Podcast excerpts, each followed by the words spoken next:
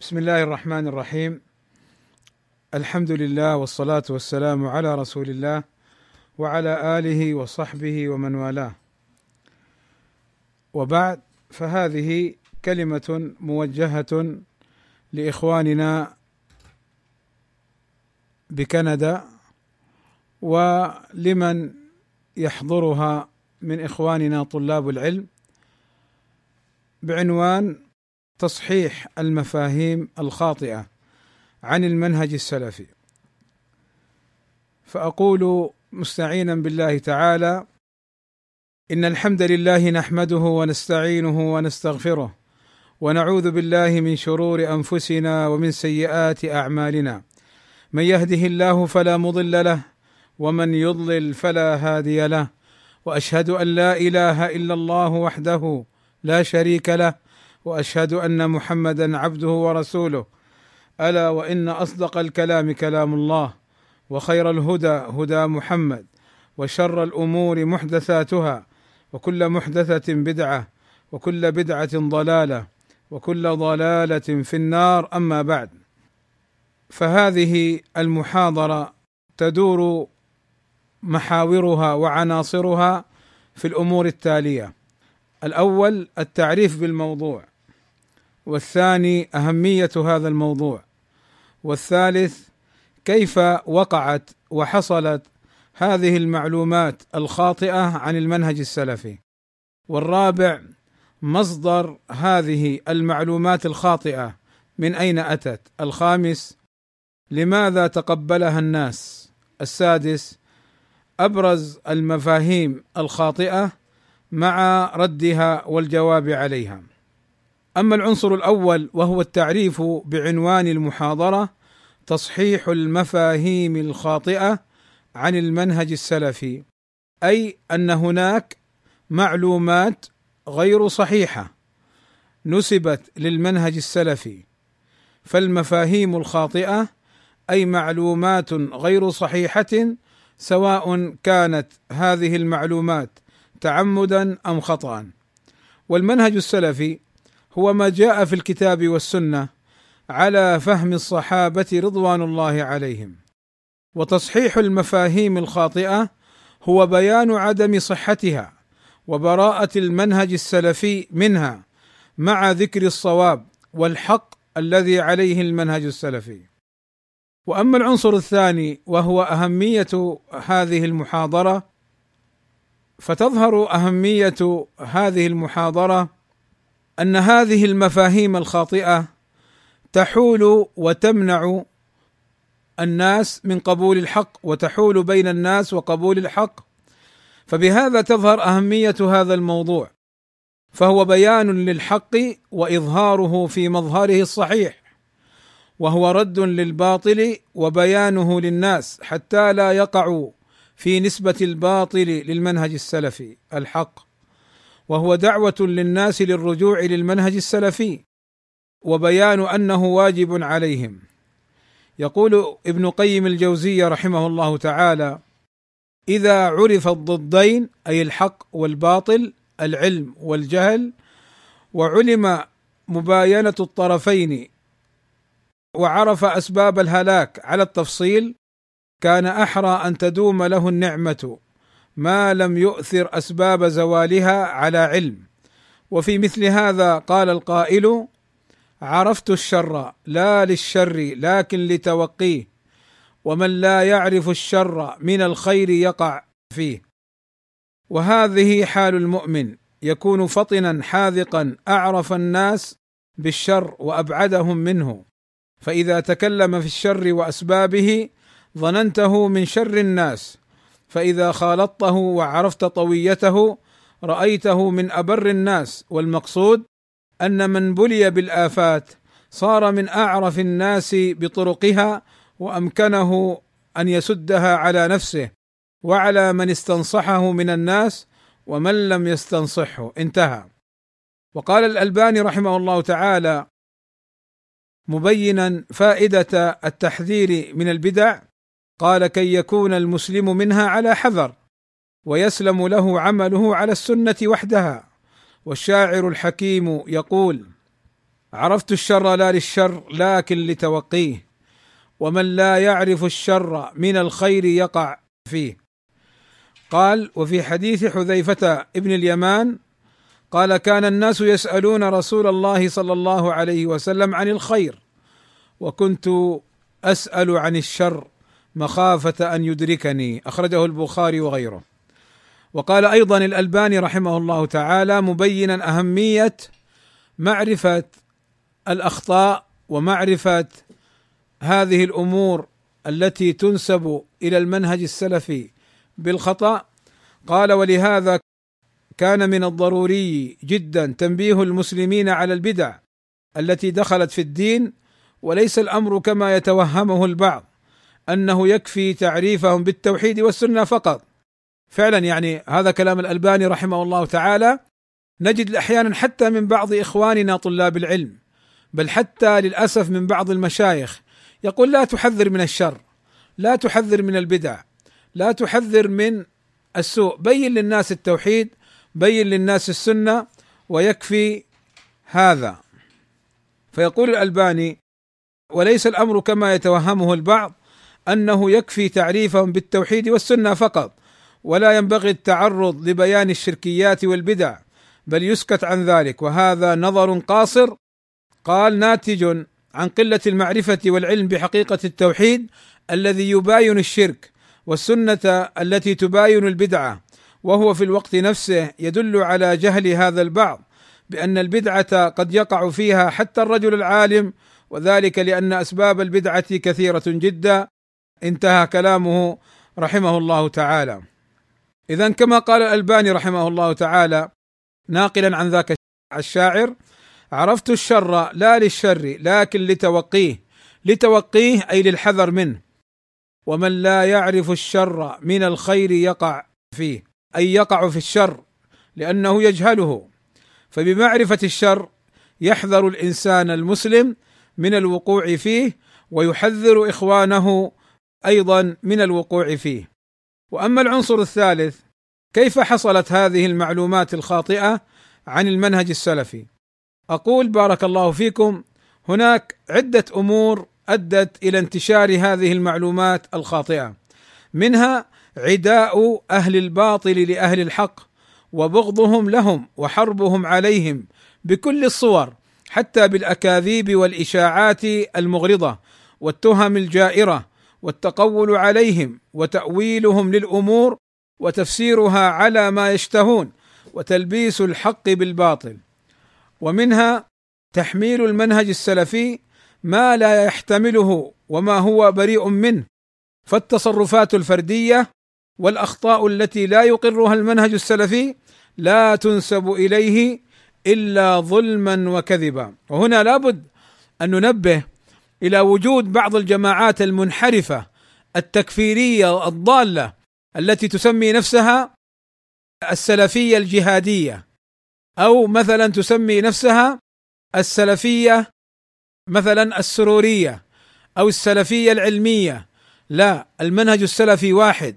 وهؤلاء لو ادعوا إلى المنهج السلفي فالمنهج السلفي منهم براء وباطلهم الذي وصفوه بأنه سلفي هو كتسمية الخمر بالمشروب الروحي لا ينفع الباطل فيكون حقا ولا يجعل الحق باطلا. ولذلك إخواني نجد أحيانا أهل الأهواء ونجد المغرضين الحاقدين على هذا المنهج ينسبون إلى المنهج السلفي التكفير وينسبون إليه الدواعش وينسبون إليه الخوارج وينسبون إليه هذه الجماعات التكفيرية علما بأن المنهج السلفي يحارب كل هذه الجماعات التكفيرية المغرضة الضالة المنحرفة. واعلموا أيضا أن الدواعش وغيرهم من الجماعات المنحرفة هم حرب على المنهج السلفي ولو تسموا بالسلفية كذبا وزورا. ولذلك ينبغي أن نتنبه ومن هنا لا مانع أن نقف قليلا.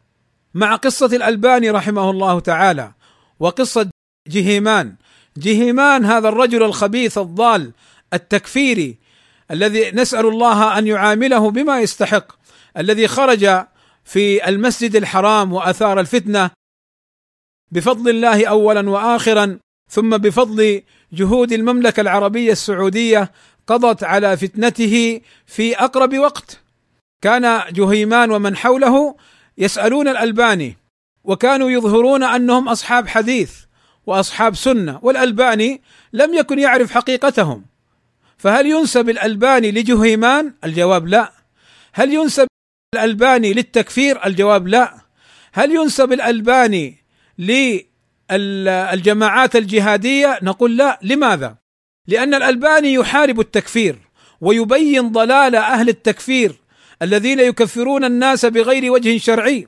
الألباني رحمه الله تعالى أيضا حارب هؤلاء الخوارج وإن تسموا بالجهاديين وبين ضلالهم ولا ننسى موقفه من مناقشة الجبهة في الجزائر الذين خرجوا على الجزائريين فقتلوهم وذبحوهم ثم ذهبوا إلى الجبال كالخفافيش فتناقش مع بعضهم الألباني فتبين لبعضهم الحق فرجعوا إليه ونزلوا وسلموا أسلحتهم و علموا وعرفوا أنهم على باطل، من بعد فضل الله عز وجل؟ الألباني وابن باز وابن عثيمين وغيرهم من العلماء الذين ناقشوهم وبينوهم، أفيقال عن الألباني بعد ذلك أنه من التكفيريين أو أنه من الخوارج أو أنه صاحب فكر منحرف أعوذ بالله.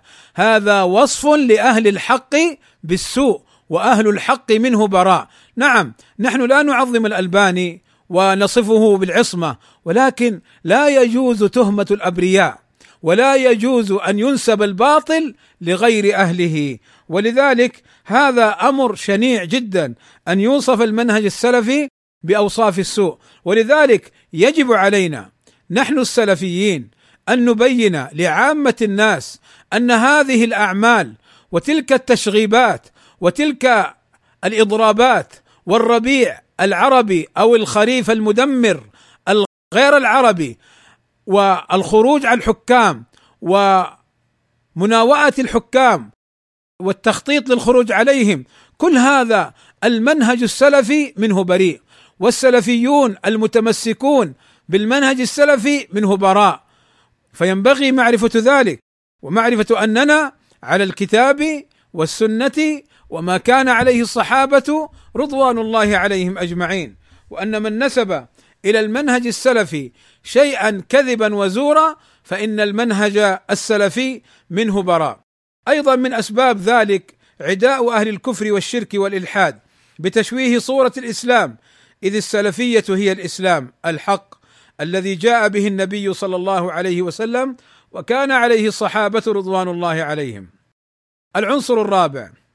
تكلمنا في العنصر الثالث كيف حصلت هذه المعلومات الخاطئة؟ العنصر الرابع ما هو مصدر هذه الطعونات وهذه المعلومات الخاطئة؟ من يروجها؟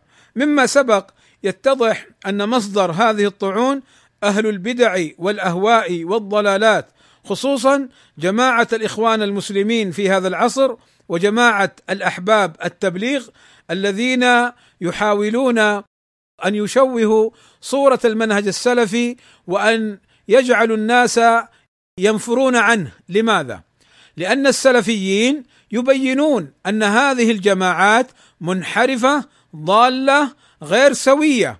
وأنه لا ينبغي تصديقهم ولا الخروج معهم ولا الانضمام إليهم. فلذلك يصفون السلفيين ويصفون السلفية بأوصاف السوء. يقول يوسف بن اسباط يأتي على الناس زمان إذا كان الرجل الصالح فيهم أخرجوه لأنهم يعملون بغير عمله لأنهم يعملون بغير عمله.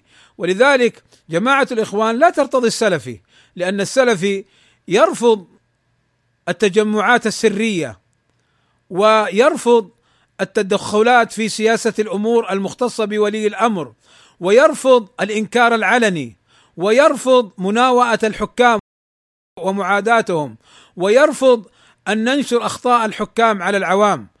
السلفي يرفض هذا وهذه الجماعات تعمل على هذا فلا سبيل إلى ذلك إلا بإخراجه وتشويه صورته وأنه منحرف ضال وهو على الحق وهم المنحرفون الضالون.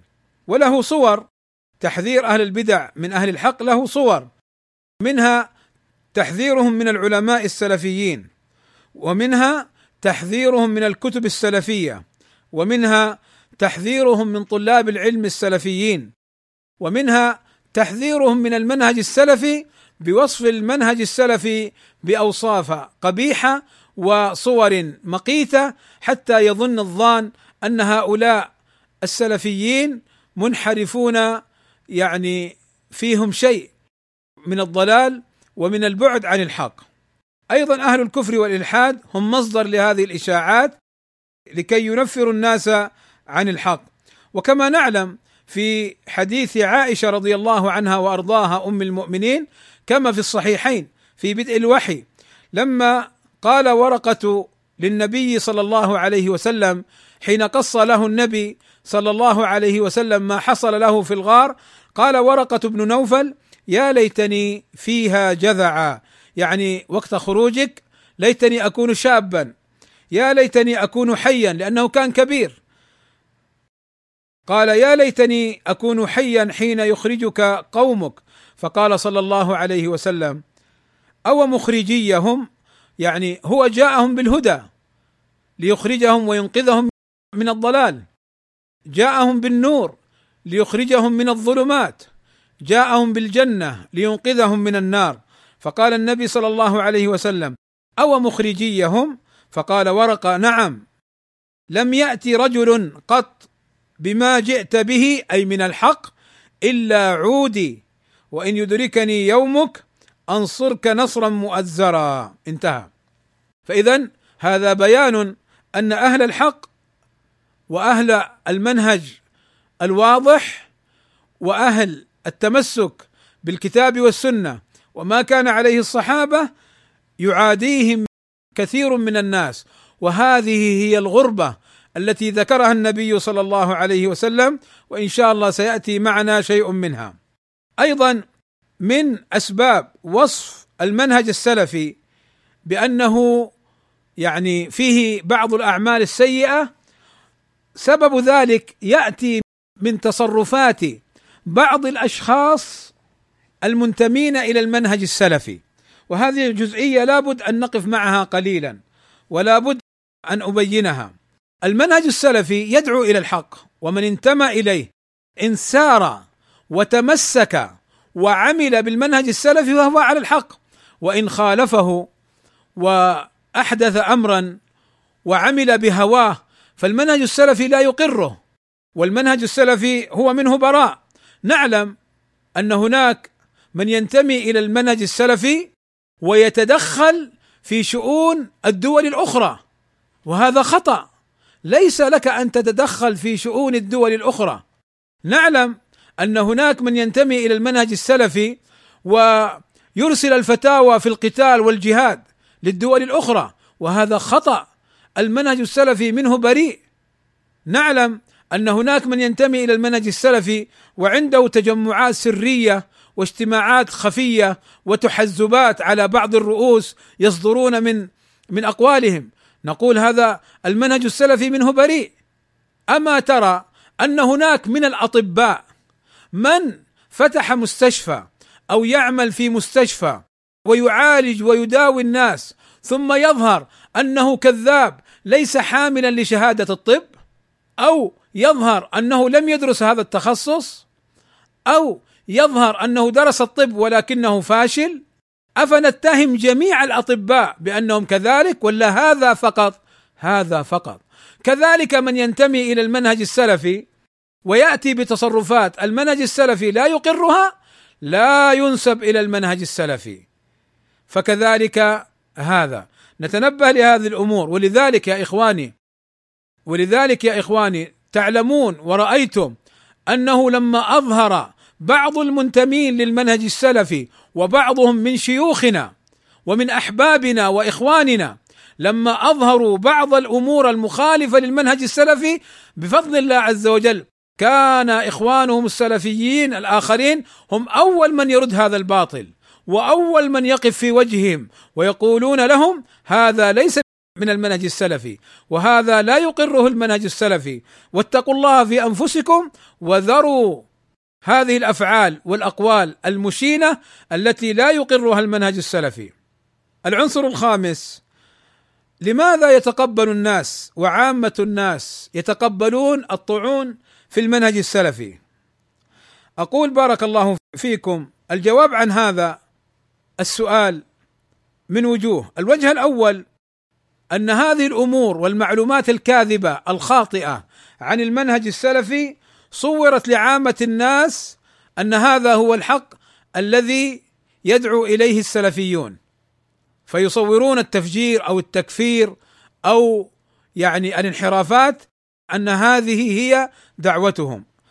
الصورة الثانية أن الذين يحذرون من المنهج السلفي يخاطبون العوام أنهم بذلك ينصحونهم ويخافون عليهم فيغتر العوام بكلامهم ومعسول ألفاظهم فيظنون أنهم فعلا صادقون ناصحون وهم في الحقيقة كذبة فجرة أيضا من باب قلب الحقائق فيظهر الحق في مظهر الباطل ويظهر الباطل في مظهر الحق.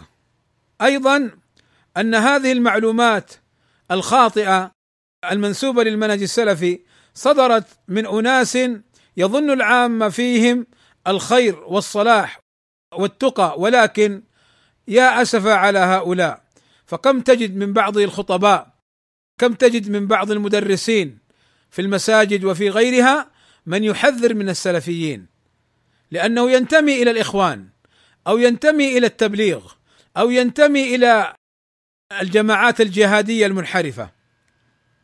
أيضا من أسباب ذلك للأسف أن العامة تقبلت هذه المعلومات ولم تتحقق ولم تبحث عن الحقيقة.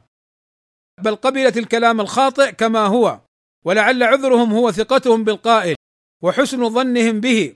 ولكن المشكلة إذا بين لهم الحق ووضح لهم أنهم يصرون على الباطل. قال ابن سحمان رحمه الله تعالى العجب كل العجب ممن يصغى ويأخذ بأقوال أناس ليسوا بعلماء ولا قرأوا على أحد من المشايخ فيحسنون الظن بهم فيما يقولونه وينقلونه ويسيئون الظن بمشايخ أهل الإسلام وعلمائهم الذين هم أعلم منهم بكلام أهل العلم وليس لهم غرض في الناس إلا هدايتهم وإرشادهم إلى الحق. الذي كان عليه رسول الله صلى الله عليه وسلم وأصحابه وسلف الأمة وأئمتهم. أما هؤلاء المتعالمون الجهال فكثير منهم خصوصا من لم يتخرج على العلماء منهم وإن دعوا الناس إلى الحق فإنما يدعون إلى أنفسهم ليصرفوا وجوه الناس إليهم طلبا للجاه والشرف والترأس على الناس فإذا سئلوا أفتوا بغير علم فضلوا وأضلوا. انتهى. أيضا من أسباب ذلك أنهم صرفوا الناس عن الحق أنهم صرفوا الناس عن الحق وزهدوهم عن العلم بالتهوين من شأن أهله وتحقيرهم. وبث الزهد فيهم في عوام المسلمين بالإشادة برؤوس الضلالة المنحرفين. ليس للدعوة إلى السنة منهم نصيب. وبنشر الكتب الفكرية التي لم تبنى فيما قاعدته وأصلته في الدعوة إلى الله زعمت على فقه الكتاب والسنة وفهم السلف الصالح. وبالتهوين من البدع وأنها ليست بضارة على أهل الإسلام وإنما الضرر والخطر يتهدد بني الإسلام من خارج الأمة الإسلامية. اذا هذه بعض الأمور بارك الله فيكم التي أدت لقبول عامة الناس للتشويه للمنهج السلفي الحق. العنصر السادس وهو الأخير أبرز الشبهات المثاره والمنسوبة إلى المنهج السلفي والمنهج السلفي منها براء. مع رد هذه الشبهات وحقيقة أن المفاهيم كثيرة وسأعرض على بعض منها حتى لا أطيل عليكم بارك الله فيكم.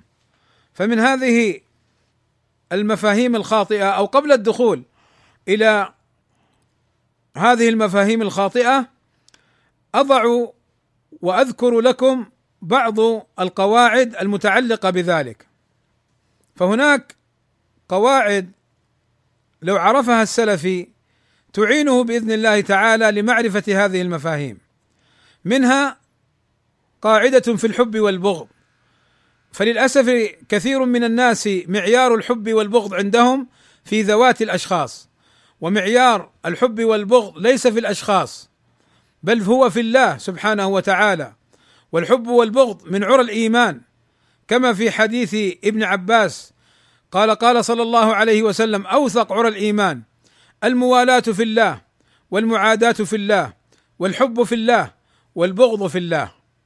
قاعدة أيضا بيان المنهج السلفي وأنه واجب الاتباع فإن الله عز وجل ذكر الصحابة رضوان الله عليهم في قوله عز وجل ومن يشاقق الرسول من بعد ما تبين له الهدى ويتبع غير سبيل المؤمنين أي غير طريقة الصحابة نوله ما تولى ونصله جهنم وساءت مصيرا.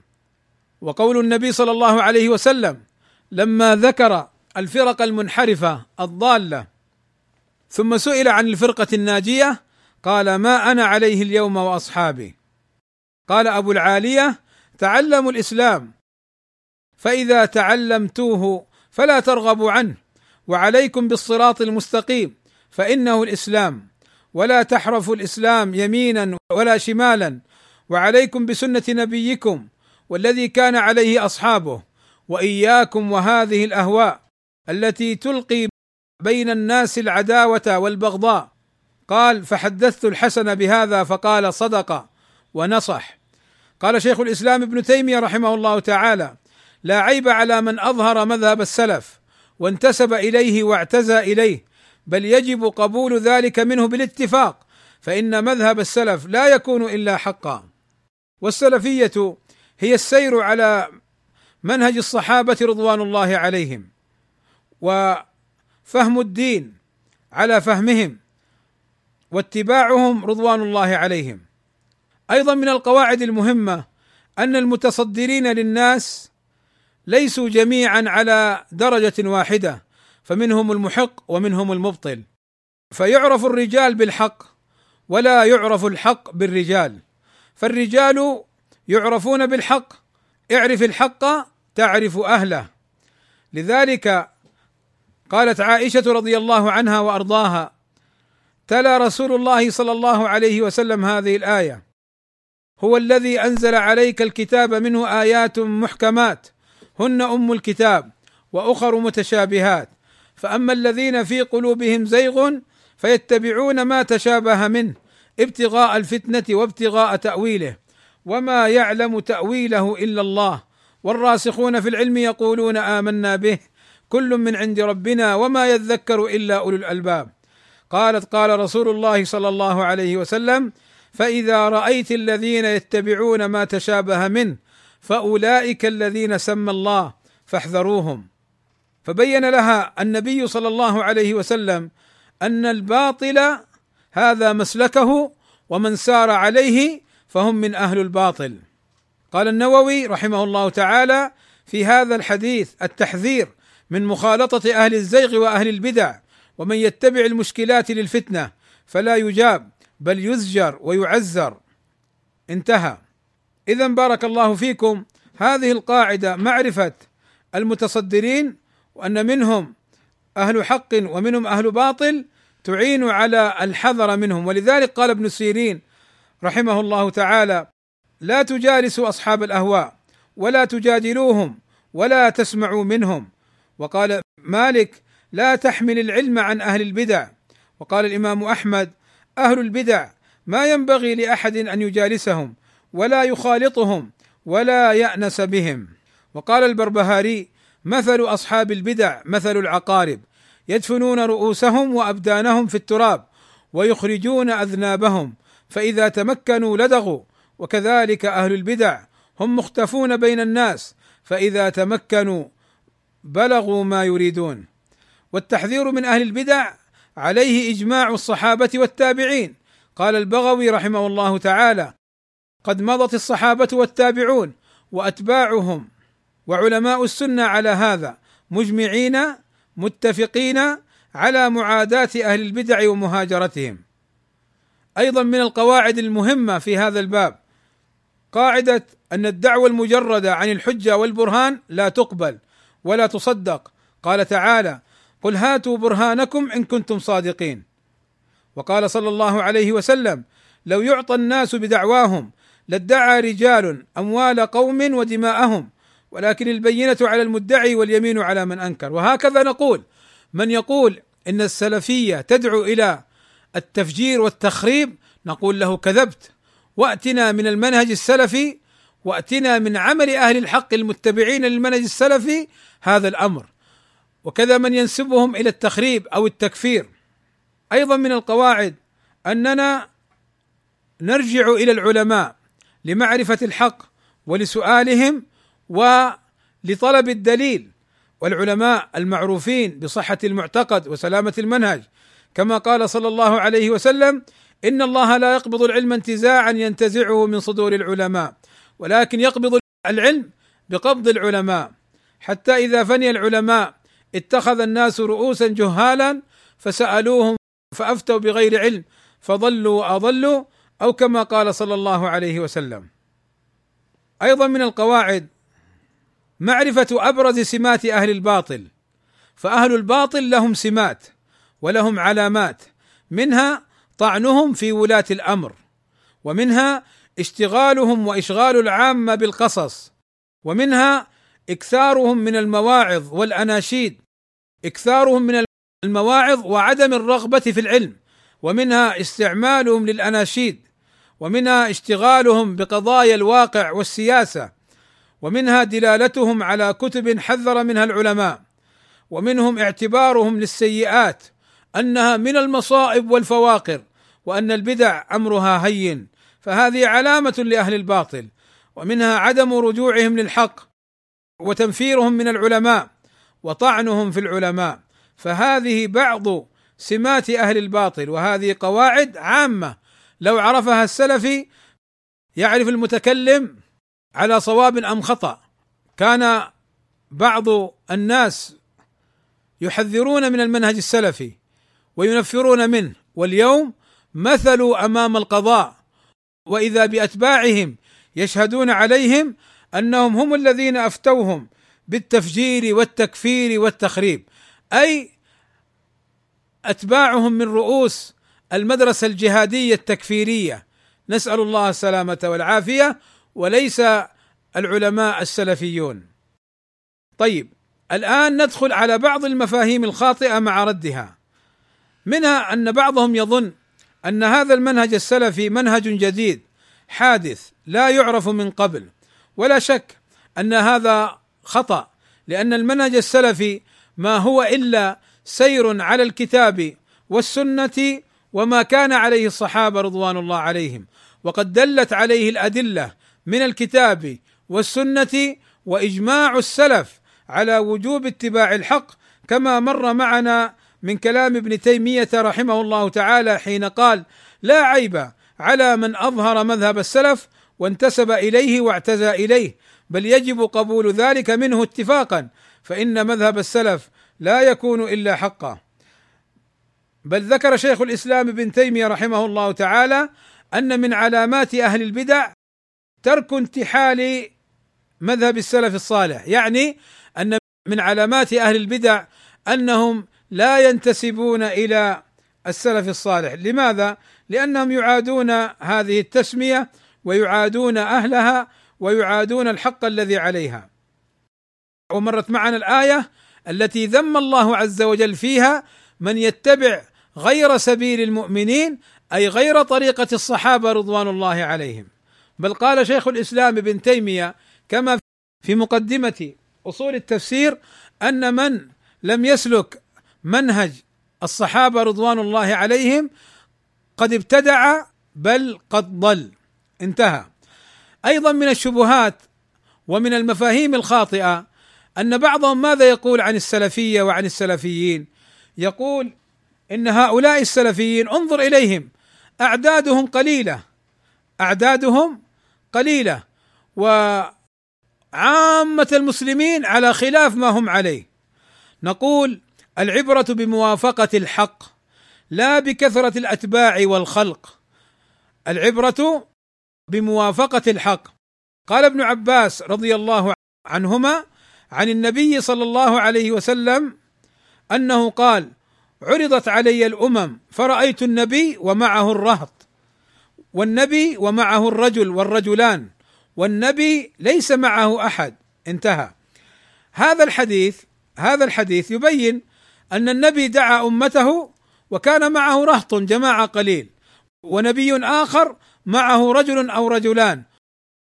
يجيء نبي يوم القيامة وليس معه أحد. أفيدل عدم اتباع الناس له أن هذا النبي ليس على الحق؟ لا. اذا العبرة في القضية موافقة الحق لا بكثرة الخلق. وهنا نأتي للمسألة التي أشرنا إليها سابقا وهي الغربة. فإن النبي صلى الله عليه وسلم يقول بدأ الإسلام غريبا وسيعود غريبا كما بدأ فطوبى للغرباء. قال ابن مسعود الجماعة الكتاب والسنة وإن كنت وحدك. وقال أيضا ابن مسعود الجماعة أهل الحق وإن كنت وحدك. قال شيخ الإسلام محمد بن عبد الوهاب رحمه الله تعالى لا يجوز الاغترار بالكثرة ولا الزهد في القلة. اذا نقول لهم عندما تصفون أهل الحق بأنهم قلة نقول من علامات أهل الحق قلتهم. لأن أهل الشهوات لا يرغبون فيهم ولا يرتضونهم وأهل الشبهات يحذرون منهم وينفرون عنهم فكانوا قلة. ولكن القلة هذه يجب أن يكون معيارها الكتاب والسنة وما كان عليه الصحابة. فالقلة مع التمسك بالكتاب والسنة وما كان عليه الصحابة هذه هي من معايير الحق. أيضا من الأمور يعني التي تنسب إلى المنهج السلفي خطأ وكذبا وزورا أن المنهج السلفي يفرق الناس ويؤدي للاختلاف. فجوابا عن هذا نقول إن الإسلام لا يقر التفرق بل نهى عن التفرق وحذر منه. قال تعالى واعتصموا بحبل الله جميعا ولا تفرقوا. وديننا دين الجماعة ودين الألفة والاجتماع والتفرق ليس من الدين فتعدد الجماعات ليس من الدين لأن الجماعات هي عبارة عن فرق مختلفة غير متفقة. كل جماعة لها رئيسها ولها أنظمتها ولها أتباعها وتحارب الأخرى وتحاول أن تستعلي عليها وتحاول أن تزيلها. والإسلام يأمرنا أن نكون جماعة واحدة تحت الحاكم الشرعي نسمع ونطيع له في غير معصية الله عز وجل. أما أن نكون جماعات فهذه هي الفرقة وهذه هي الاختلاف. ثم كيف يمكن الاجتماع مع تلك الجماعات مع اختلاف منهجها؟ والواقع خير شاهد لذلك. فكل جماعة تحارب الأخرى. قال يحيى بن معاذ من خالف عقدك عقده خالف قلبك قلبه. والعلاج لهذا التفرق والاختلاف واضح. بين لمن أراده. وقد بينه لنا رسول الله صلى الله عليه وسلم حيث قال صلى الله عليه وسلم في حديث العرباض بن سارية قال فإنه من يعش منكم فسيرى اختلافا كثيرا لكن ما هو العلاج عند حدوث الاختلاف؟ قال فعليكم أي إلزموا وتمسكوا بسنتي وسنة الخلفاء الراشدين المهديين من بعدي تمسكوا بها وعضوا عليها بالنواجذ وإياكم ومحدثات الأمور فإن كل محدثة بدعة وكل بدعة ضلالة وكل ضلالة في النار. ثم إن التفرق سببه محاربة الحق وأهله. فمن الذي يفرق الناس؟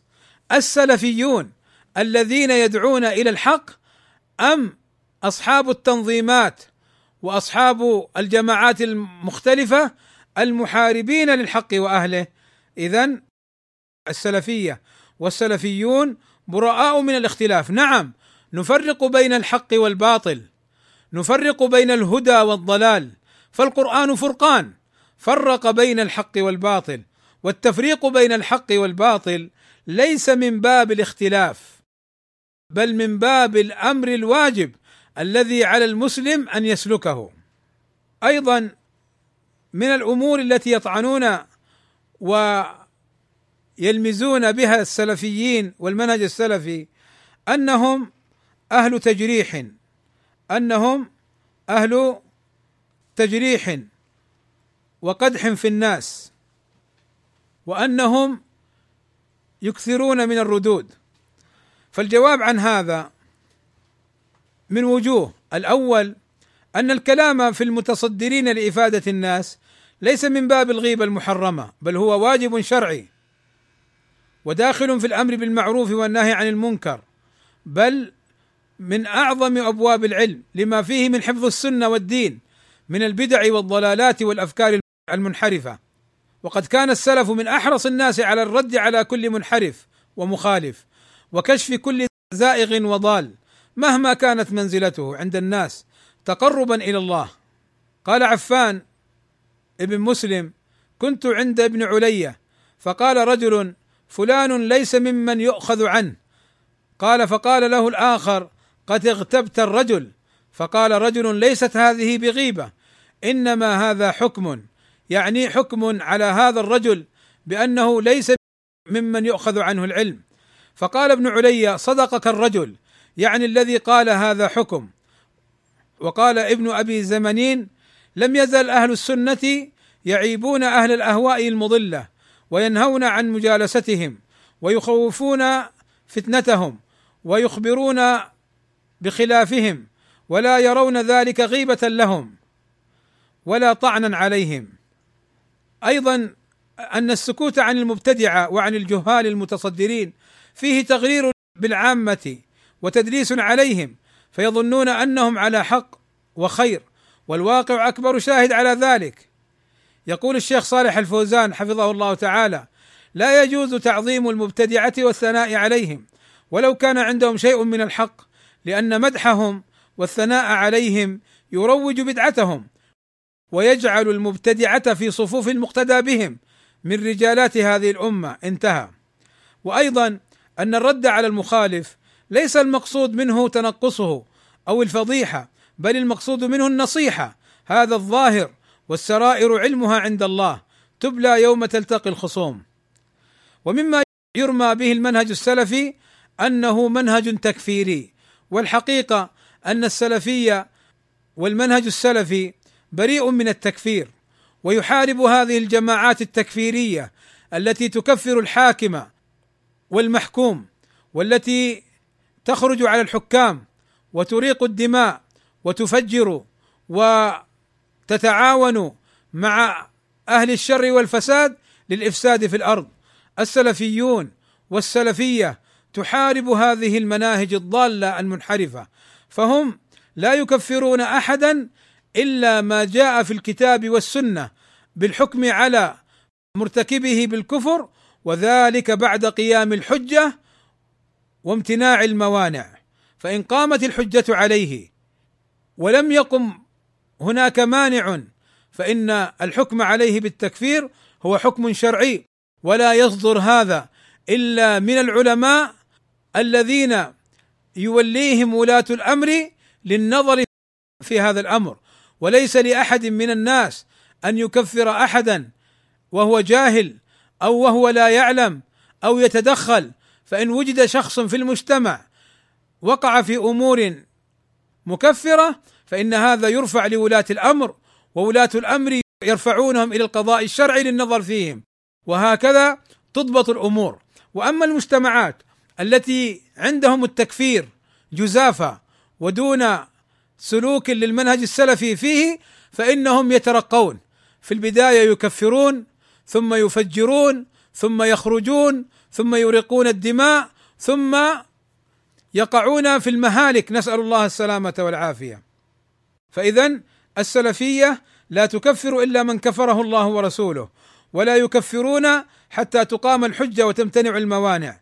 والتكفير خاص بالعلماء بعد الرجوع لولاة الأمر والسلفيه تحارب الغلو وأهله وجماعة السلفية والجهاد في بعض البلاد التي تنتسب إلى المنهج السلفي السلفيون والمنهج السلفي براء منهم جميعا ولا يرتضونهم فإنها تحارب هذا التكفير. والحمد لله.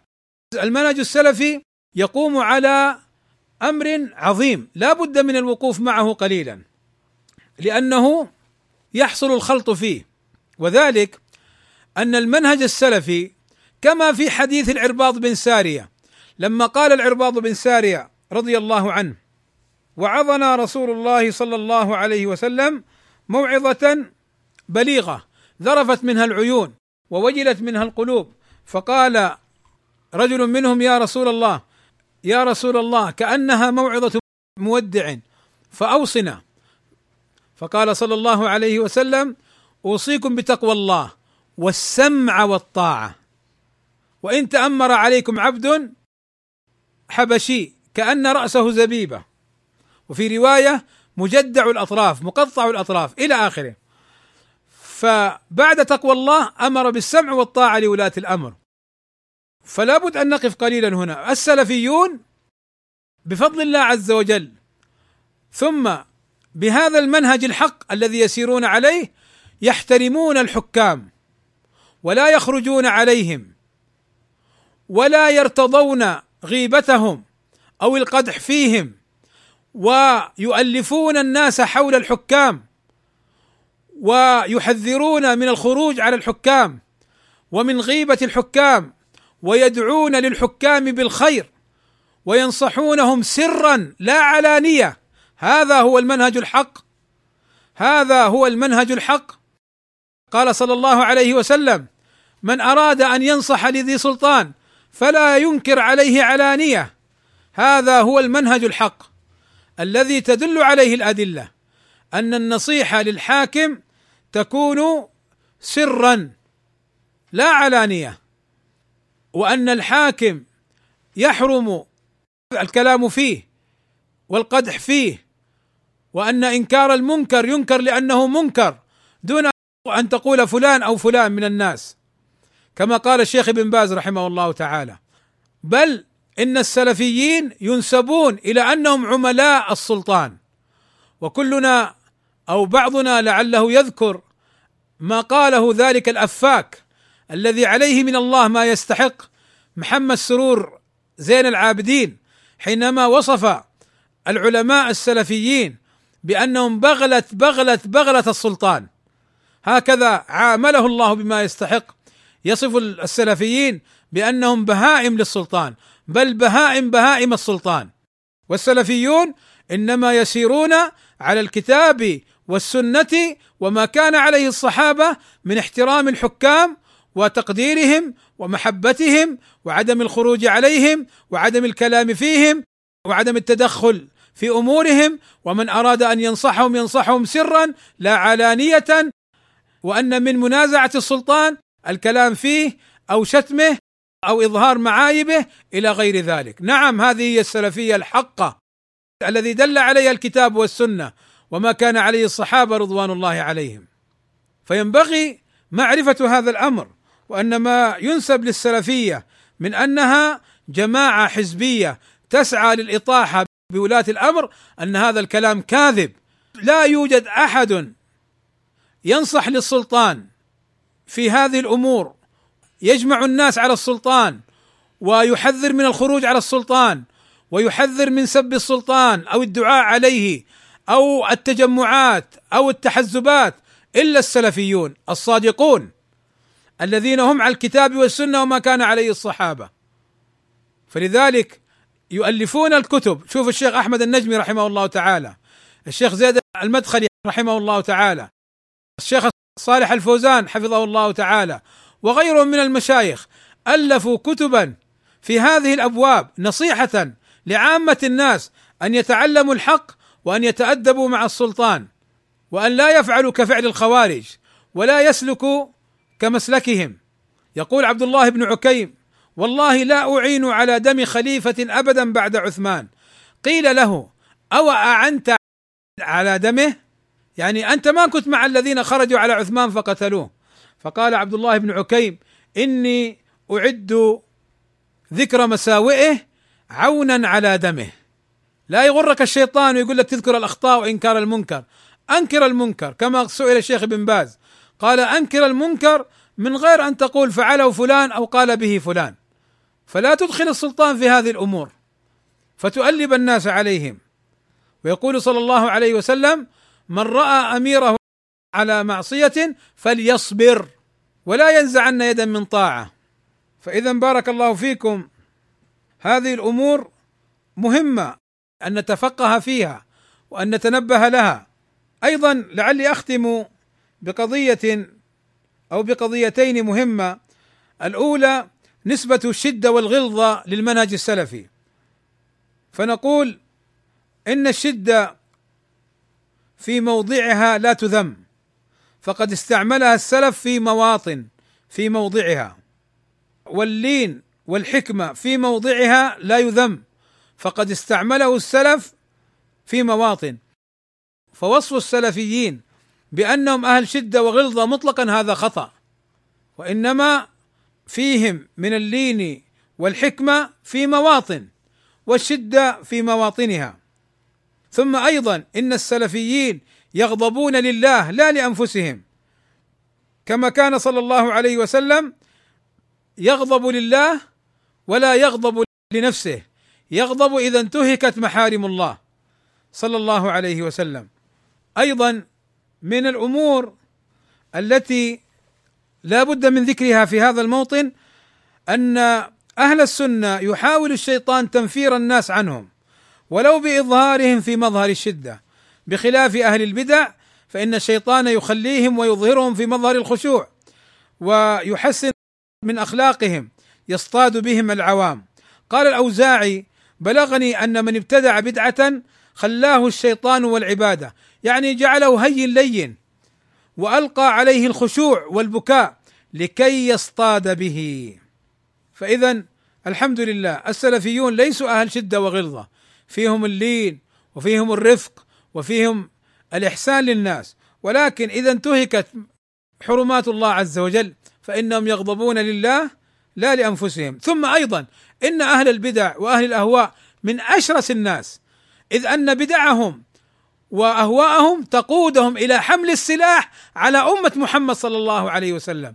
ولا يوجد سلفي صادق يرفع السلاح على أمة محمد صلى الله عليه وسلم لقوله صلى الله عليه وسلم من حمل السلاح علينا فليس منا أو كما قال صلى الله عليه وسلم. الأمر الأخير أن السلفية تعلق الحق بالأشخاص وأنهم يدعون لهم العصمة. لا لا شك أن هذا خطأ. لا نقره. قد يظهر ويبدر من بعض الأشخاص أنهم قد يعلقون الحق ببعض الناس. حتى قال بعضهم الحق معلق بفلان وفلان وفلان. فنقول هؤلاء أخطأوا وقد رد عليهم السلفيون وبينوا لهم أن الحق لا يعلق بأشخاص وإنما اعرف الحق تعرف أهله. ولذلك نحن لا ندعي العصمة في شيوخ. لأن هذا ليس من منهج السلف الصالح بل هذا من منهج الرافضة وأتباع مشايخ التصوف وغيرهم من أهل البدع والأهواء. قال الذهبي نحن لا ندعي العصمة في أئمة الجرح والتعديل لكن هم أكثر الناس صوابا وأندرهم خطأ وأشدهم انصافا وأبعدهم عن التحامل. انتهى. فاذا نحن لا نعلق الحق بالأشخاص ولا نعطي بعض العلماء أوصاف العصمة فضلا عن أن ندعي أنهم معصومون. بل من أخطأ من العلماء فإنه يرد عليه ويبين خطأه وقد يكون تنفيرهم من خطئه أشد من تنفيرهم من خطأ غيره. لماذا؟ لأن هذا العالم له أتباع فيغترون بقوله. ولذلك أجد نفسي مضطرا إلى أن أبين امرا مهما. وهو أنه وهذا ليس من منهج السلف وهذا من التصرفات الفردية الخاطئة أننا نجد من بعض إخواننا السلفيين إذا وجدوا عالما أو طالب علم رد على شيخهم غضبوا وثاروا وقالوا أنت ترد عليه حسدا وأنت لم تبلغ منزلته وأنتم تريدون أن تسقطوا فلانا و يا أخي هذا ليس من منهج السلف يا أخي انظر هل شيخك أخطأ؟ اترك الخطأ. واذا استطعت أن توصل الخطأ لشيخك فأوصله له. يا أخي الواجب عليك أن تفرح برد خطأ شيخك حتى لا يكثر أتباعه على الخطأ. يا أخي الواجب عليك أن تفرح برد الخطأ وإظهار الحق لأنك تريد الحق ولا تريد الباطل. فلذلك للأسف هذه التصرفات كما نجدها في تويتر وفي الفيسبوك وفي الواتساب وفي برامج التواصل من بعض إخواننا الذين ينتمون للمنهج السلفي من الغضب ومن التراشق والترامي. إذا رد على شيخهم قوله غضبوا وثاروا وانفجروا. يا إخواني هذا ليس من منهج السلف. كان العالم من السلف. إذا رد عليه الخطأ فرح. بل كان العالم إذا أخطأ وتبين له الخطأ يرسل أحد طلابه في الأسواق وفي طرق الناس إن فلانا بن فلان أفتى بكذا وهو خطأ والصواب كذا وكذا هو بنفسه يرسل ويعلن هذا. ولذلك كما قال أخونا الشيخ عادل منصور حفظه الله تعالى بالأمس حين قال لكم إياك أن تكون سلفيا بالقول خلفيا بالفعل. تظهر المنهج السلفي رد الباطل نصرة الحق ثم أنت تنصر الباطل وترد الحق. وهذا من أكبر الأسباب المؤدية للطعن في المنهج السلفي. هذه التصرفات الفردية هذه التصرفات غير المحسوبة. إخواني بارك الله فيكم ذكرت فيما سبق أن الإنسان لا يكفر إلا بالرجوع للعلماء وأيضا بالرجوع للحاكم الشرعي. فقال لي قائل ما دليلك على الرجوع للحاكم الشرعي؟ أقول بارك الله فيكم عندنا نحن هنا في المملكة العربية السعودية وأيضا حتى في دول الخليج هذه المسائل الحكام حكامنا جزاهم الله خيرا يريدون ضبط الناس فيها فما جعلوا لكل أحد أن يقع في هذا الأمر فيكفر الناس. وإنما يرجع إلى العلماء والعلماء يرفعون للحكام. لأنك لو حكمت بكفره حكمت بردته. ولو حكم بردته إذا هذا يقتل. وهذا لمن؟ لولي الأمر. فإذا ليس لك أن تكفر أحدا. لك أن تقول هذا الفعل كفر هذا القول كفر. ولكن القائل أو الفاعل يحتاج أن يجلس معه العلماء. ولذلك عندنا هنا بعض من تكلم بكلام الكفر ورفع أمره لولاة الأمر أحالوه للقضاء الشرعي. ثم القضاء الشرعي أفتوا فيه ثم رفع القضاء الشرعي مرة أخرى للمقام السامي لولاة الأمر ونفذوا فيهم حكم الله. فاشتراط الرجوع لولاة الأمر في التكفير وما يتعلق به هذا ظاهر من ناحية إقامة الحد عليه. وأما الحكم على الشخص بأنه كافر بعد قيام الحجة وانتفاء الموانع فهذا حكم عام. أما محاسبته ومؤاخذته فهذا أمره إلى الحاكم الشرعي. فهذا أمره للحاكم الشرعي. ولذلك هناك مسائل حدثت مرجعها إلى الحاكم الشرعي فلما تدخل فيها بعض الأفراد بل حتى وبعض العلماء تدخلوا فيها أثاروا الفتن والتراشق بين السلفيين. فعموما بارك الله فيكم هذا الذي عليه علماؤنا وهذا الذي عليه ولاة أمرنا جزاهم الله خيرا.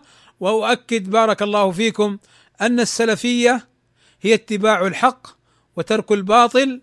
السلفية هي الهدى والنور والخير والفلاح وخلافها هو الضلال والشر والظلام وطريق المغضوب عليهم والضالين. أسأل الله عز وجل أن يجعلنا جميعا من أتباع هذا المنهج المستقيم الصراط المؤدي إلى الجنة وإلى الله الصراط الذي عليه الصحابة رضوان الله عليهم أجمعين أسأله أن يهدينا إليه وأن يثبتنا عليه وأن يتوفانا عليه. وكما قال الألباني رحمه الله تعالى في من يسلك طريق الحق ليس المهم أن تبلغ نهايته وإنما المهم أن تموت عليه أي على طريق الحق. أسأل الله عز وجل أن يحفظنا وإياكم من الفتن ما ظهر منها وما بطن صلى الله وسلم على نبينا محمد وعلى آله وصحبه وسلم أجمعين والحمد لله رب العالمين.